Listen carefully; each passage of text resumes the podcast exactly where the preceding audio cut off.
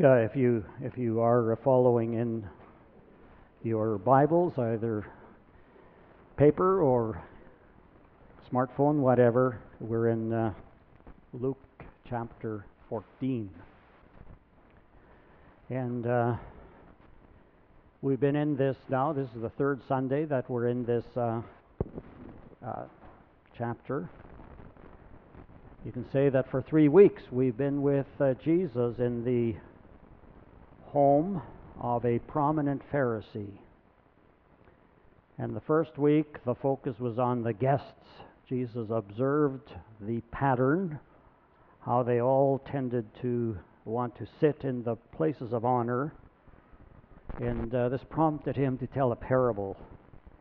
And uh, what he was teaching by that parable that he told is summarized for us in verse eleven. For all those who exalt themselves will be humbled, and those who humble themselves will be exalted. That was two weeks ago, and then last week uh, the focus was not on the guests but on the host, and uh, Jesus challenging him. But it doesn't say that he told a parable, but I sense in the way that he presented it, he was still in the parabolic uh, mode. And so the challenge to the host wasn't just for him but for all of us, saying that when you have a luncheon or a dinner, don't invite people like your friends or relatives or rich neighbors. Everybody does that. That's not special. But the bottom line, why not to, he said, is uh, they will pay you back. And then he says, rather invite those who can't reciprocate, the poor, the lame, the crippled, the blind. And since you aren't going to receive any reward here and now because they can't pay you back, you will receive your payoff at the resurrection. And of course, that's what he wants the focus to be on. Not the kind of applause or affirmation that we can get here, but to really be focused on that final day of judgment and the day of reckoning. Well, that statement prompts one of the guests to comment. Verse fifteen, when one of those at the table with him heard this, he said to Jesus, "Blessed is the one who will eat and feast." I like that. Not just eat, but feast in the kingdom of God. Well, that was a, a good comment, and uh, a no-brainer in a sense, because, uh, you know, of course, everybody could, could agree with that. Uh, Jesus himself may have said, well, of course, no argument about that. Uh, it should be a matter of first priority uh, to look to the reward that you will have in the kingdom. When the kingdom of God, which is present with us here, is fully consummated. Should be a matter of first priority, but Jesus tells a parable at that point that shows that those who should especially be there, those who should especially be at the table, are taking it rather lightly. And so let's look then at the next section. I'm going to invite you to stand with me, and we'll read those words together. And again, it's a parable. Luke fourteen, starting with verse fifteen to twenty-four. Together, when when one of those at the table with him heard this, he said to Jesus, "Blessed is the one who will eat at the feast in the kingdom of God." Jesus replied, "A certain man was preparing a great banquet and invited many guests. At the time of the banquet, he sent his servants to tell those who had been invited, 'Come, for everything is now ready.' But they all alike began to make excuses. The first said, 'I have just bought a field, and I must go and see it. Please excuse me.' Another said, 'I have just bought five yoke of oxen, and I'm on my way to try them out. Please excuse me.' Still another said, 'I just got married, so I can't come.' The servant came back and reported this to his master. Then the owner of the house became angry and ordered his servant, 'Go out quickly into the streets and the alleys of the town and bring in the poor, the crippled, the blind, and the lame. Sir, the servant said, what you have ordered has been done, but there's still room. Then the master told his servant, go out to the roads and country lanes and compel them to come in, so that my house will be full. I tell you, not one of those who were invited will get a taste of my banquet. Thanks.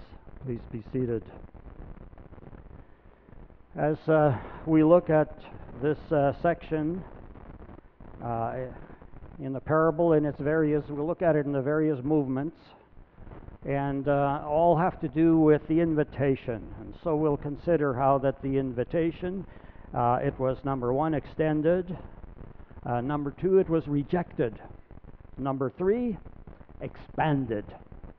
And then finally, rescinded. But the invitation extended. Uh, you know, he had this wonderful banquet, and uh, and he puts on it, he says, a great banquet, invited many guests. And uh, I wonder who these people were, you know, if we were to add some likely specifics in the parable. It doesn't tell us, but it's reasonable to assume that the names on his list were those uh, that were most natural to be on the guest list, you know, like friends, relatives, associates, the kind of people that it would be natural to invite. Now, a banquet like that took a long time to prepare. In Palestine, when a person made a feast, the day was announced long beforehand, and the invitations were sent out and accepted. But the hour was not announced. And when the day came and all things were ready, servants were sent out to summon the already invited guests. Uh, now, it's a lavish kind of a banquet. You know, great banquet, it says. A great banquet with many guests. And we shouldn't be surprised. I'll just tell you up front here that uh, the man who sent out these invitations represents God. And it's uh, his welcoming hospitality into his kingdom. And of course, God is never portrayed as stingy, uh, nor half-hearted, uh, nor is his love anything less than lavish, even as we saw in that video. Uh, nor, and well, the story continues. And uh, finally, everything is ready, and the servants are sent out to inform the invited guests. Everything is ready. Come. We're going to have a wonderful time together. And then something unexpected happens. The generous host is spurned. And so that's the second uh, movement. The invitation is rejected. And verse eighteen says that they all alike began to make excuses. Uh, boy, that would... That would be hurtful. Some time ago, I, I don't remember the details, but I heard about, I think these people were new in the area and perhaps weren't fully accepted, and the daughter, probably uh, high, junior high or senior high age, had a birthday, and they sent out all these invitations, and nobody showed up. How hurtful that would be. They all alike began to make excuses. You know, I'll bet there are some of you here who remember a certain song that uh, was sung many, many years ago, I Cannot Come. Remember that? I think the one that I remember was, you know, Come to the Banquet. And uh, Singing Nuns is the uh, group that I remember singing it. Um, here are the, some of the words out of that song. A certain man held a feast on his fine estate in town. He laid a festive table. He wore a wedding gown. He sent out invitations to his neighbors far and wide. But when the meal was ready, each of them replied. And then it's the refrain that I think we all remember. I cannot come. I cannot come to the banquet. Don't trouble me now. I've married a wife. I have bought a cow. I have fields and commitments that cost a pretty sum. Pray hold me excused. I cannot come. But defines very well, describes what's happening here. I bought a field. This man had expanded his business operation, and he's preoccupied with that. Another man has increased his uh, ox power, his horsepower, right? A bigger, bigger tractor. And he wants to try it out. And uh, another one, I've married a wife. Now, obviously, that's a very good thing. And uh, but he can't come. Now, we notice the respective excuses that each one has for rejecting the invitation. But in each case, the reason given for not coming has nothing to do with what we think of as sin. It's not about partying or revelries or about lack of self-control or laziness. It's not about anything that we would term sinful. Uh, they were all reasons given by busy, successful people. And actually, each of the excuses given here are about good things. Blessings, in fact. They were business matters and they were family matters. I have purchased more land. Business. I have purchased better equipment. Business. I've taken a wife. Family. Family interests. Material possessions. And that's the story in the parable. But remember that Jesus is teaching here about the kingdom of God. And what is very sobering here is that the good things of earth stood in their way of the kingdom of heaven. Good things in this life got in the way.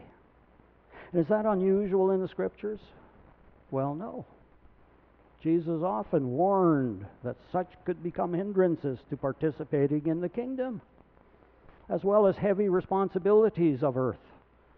Case in point, the parable of the sower. Remember what happened to the seed that fell into the weed-infested part of the field? And this is the way it's worded in Mark, Mark chapter four, verse nineteen, but the worries of this life, the deceitfulness of wealth, and the desires for other things come in and choke the word, making it unfruitful. As I said, each had their respective reasons that prevented them from accepting the invite. And for each of them, the bottom line, the one thing that kept them from coming to the banquet, the common bottom line, they failed to appreciate its value. Other things, and in this case, good things, were more important. So they declined the invitation and missed the banquet. You could even say that their success stood in the way of what was significant. Now, I think there may be a teaching here that directly concerns the nation of Israel. Jesus' own people had the first opportunity, and they assumed that it was for them. But Jesus is teaching uh, here and elsewhere that if they reject him, they will miss out. And there are places where, where he, they really they really feel challenged in that he's preaching against them when he talks about the kingdom being turned over to some other group rather than them. But back to the parable again, it's like an open house. Their rejection was a grave insult. And the man throwing the banquet becomes angry. But how does he channel his anger? Well, he doesn't abandon the dinner party. After all, he's a most generous host. He invited many people, and the rejection doesn't change his generosity. And so he makes arrangements to bring in others. As it turns out, they will be more the riffraff, the people that you wouldn't Uh, expect maybe to come to a party or a banquet like that, those who are truly disadvantaged in society. And so the invitation is expanded. Philip Yancey, in his book, What's So Amazing About Grace, passes on an account that was reported in the Boston Globe. This was in June nineteen ninety. And the um, column is about a most a very unusual wedding banquet. Here's the way it goes. A woman in Boston, accompanied by her fiancé, went to the Hyatt Hotel downtown and ordered the meal for their wedding banquet. They had expensive tastes, and so with their choice of menu, china, and flower arrangements, the bill came to thirteen thousand dollars. Now that's, uh, we're talking uh, thirty, year, uh, yeah, thirty years ago, so probably be a lot more today. They gave a check for half, half of that, as down payment, and then went home to work on the wedding announcements. Well, the day that the announcements were supposed to hit the mailbox, the potential groom got cold feet. It's a big commitment. Let's think about this a little longer. When his angry fiancée went to the hotel to cancel, the events manager was most understanding. She says, "The same thing happened to me, honey," and told the story of her own broken engagement.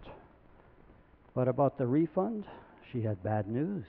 The contract was binding, and she could only be re- refunded thirteen hundred dollars on the payment that had already been made. You've got two options: to forfeit the rest of the down payment or go ahead with a banquet. I'm sorry, I really am.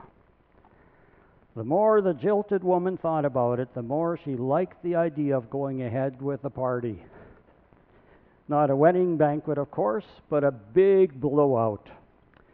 Ten years before, this same woman had been living in a homeless shelter. She had got back on her feet, found a good job, and set aside a sizable nest egg.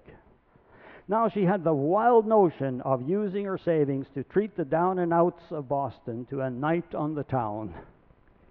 And so in June nineteen ninety, the Hyatt Hotel in the town of Bo- in, in downtown Boston hosted a party such as never been seen before.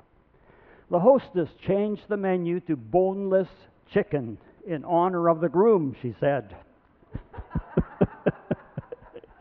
and sent and creative person and sent invitations to rescue missions and to homeless shelters. That warm summer night, people who were used to peeling half gnawed pizza off the cardboard dined instead on chicken cordon bleu. Hyatt waiters in tuxedos served senior citizens propped up by crutches and aluminum walkers.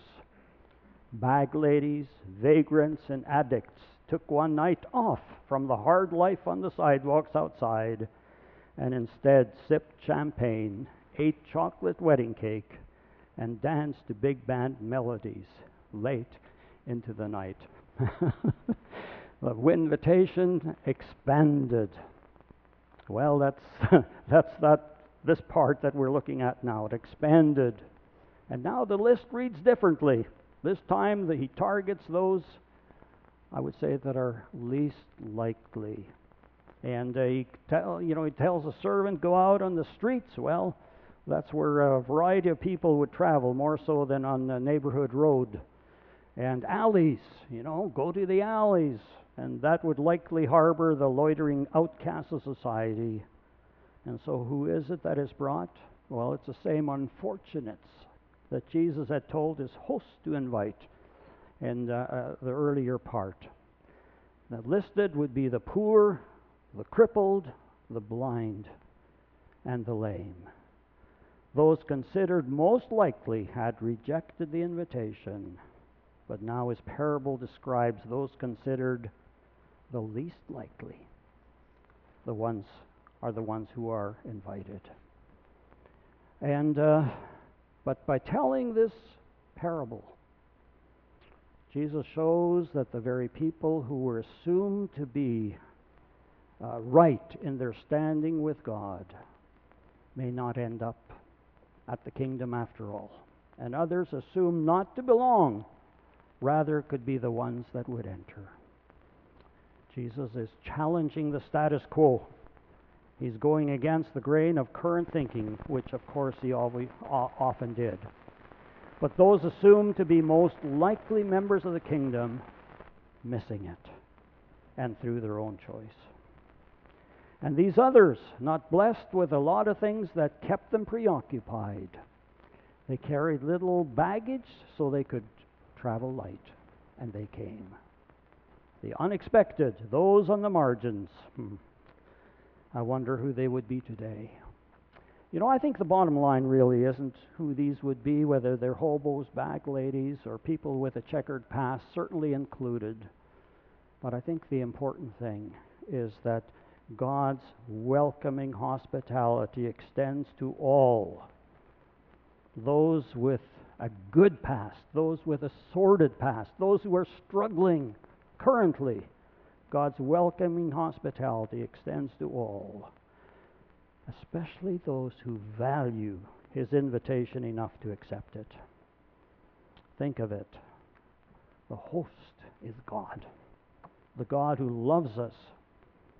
And He's not just loving us like, you know, you're invited, the door's open, uh, come on in if you want to. No, but it's like, I really, really, really want you to come. In that uh, last movement of the expanded invitation, verse uh, twenty-three, compel them to come. This isn't, this isn't just, hey, you can come. No, compel them to come. And perhaps those kind of people, and especially if we were to translate it to the marginalized in our world today, uh, they may be the ones who especially need to be coaxed a bit because I don't belong. I don't, I don't, I wouldn't fit in. Uh, if, if it's the kind of church that welcomes these kind of people, oh, you know, church, I don't fit. And so they may especially need that.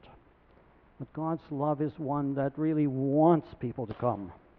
Remember in that other parable about the prodigal son? And when the prodigal comes home, the father, who represents God again, he doesn't say, who is that? The door is unlocked. No, he ran. Picture there is that elderly father ran, ran, because he saw his son at a distance, and he became oblivious to his dignity and just ran to embrace his son. Compel them to come. And His love for you, His love for me, is a eager, wants you, wants us kind of love. And that's the gospel. For Jews, for Gentiles, for the down and outers as well as the up and inners, if they would only come. And so whatever your history might be, and I suppose there isn't one of us that doesn't have any regrets, but whatever our history, it's for us. However you have failed, it's for you. However unworthy you might know that you are, it's for you. And it's, uh, and it's especially, again, emphasizing, highlighting for those who consider themselves unworthy. The uh, parable demonstrates so well that constant theme in the book of Luke, and perhaps some, someone has suggested this is the high point of that theme, theme that Jesus came to seek and to save those who are lost.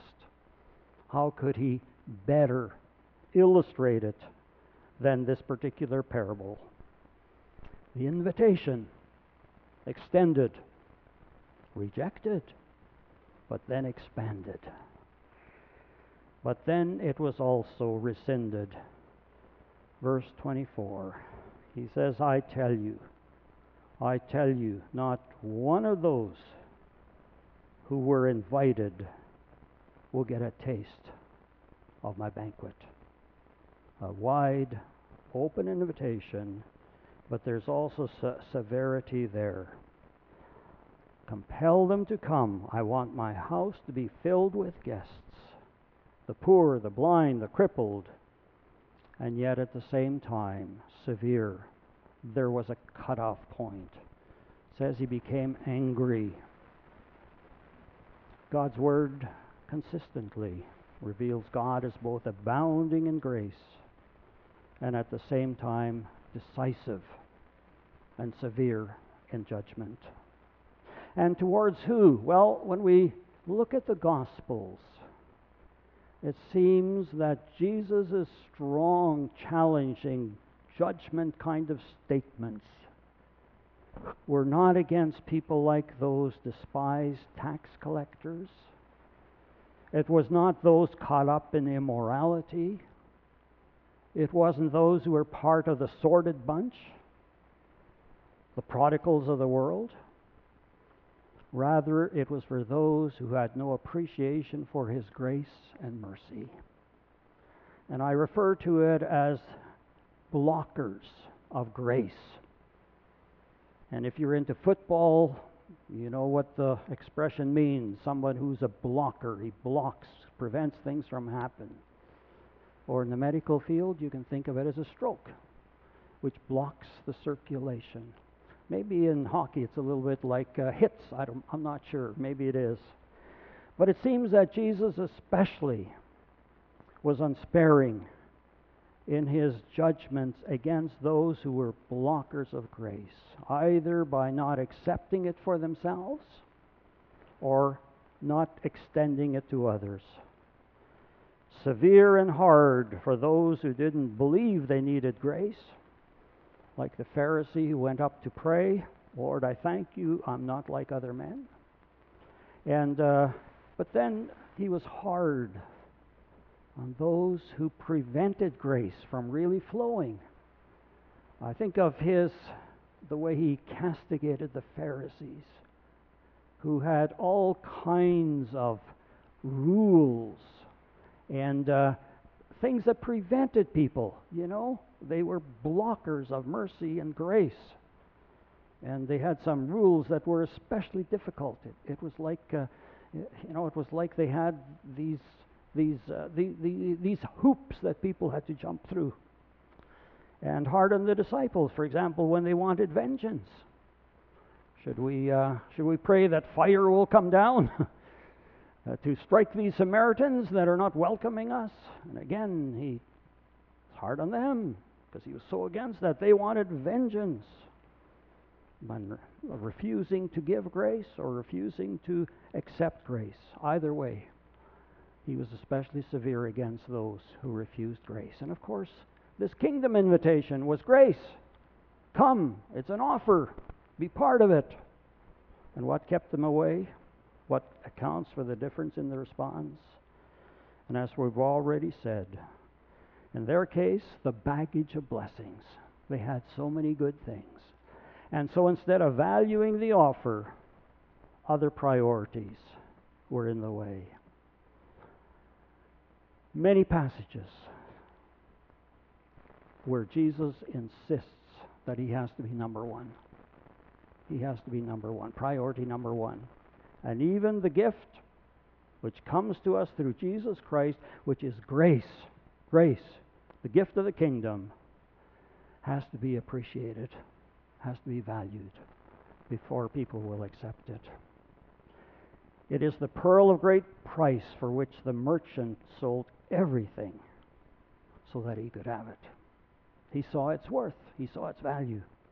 Tim Keller refers to Jonah two eight, and he says, "Jonah rightly says that idolatry blocks people from receiving grace." I think he's right.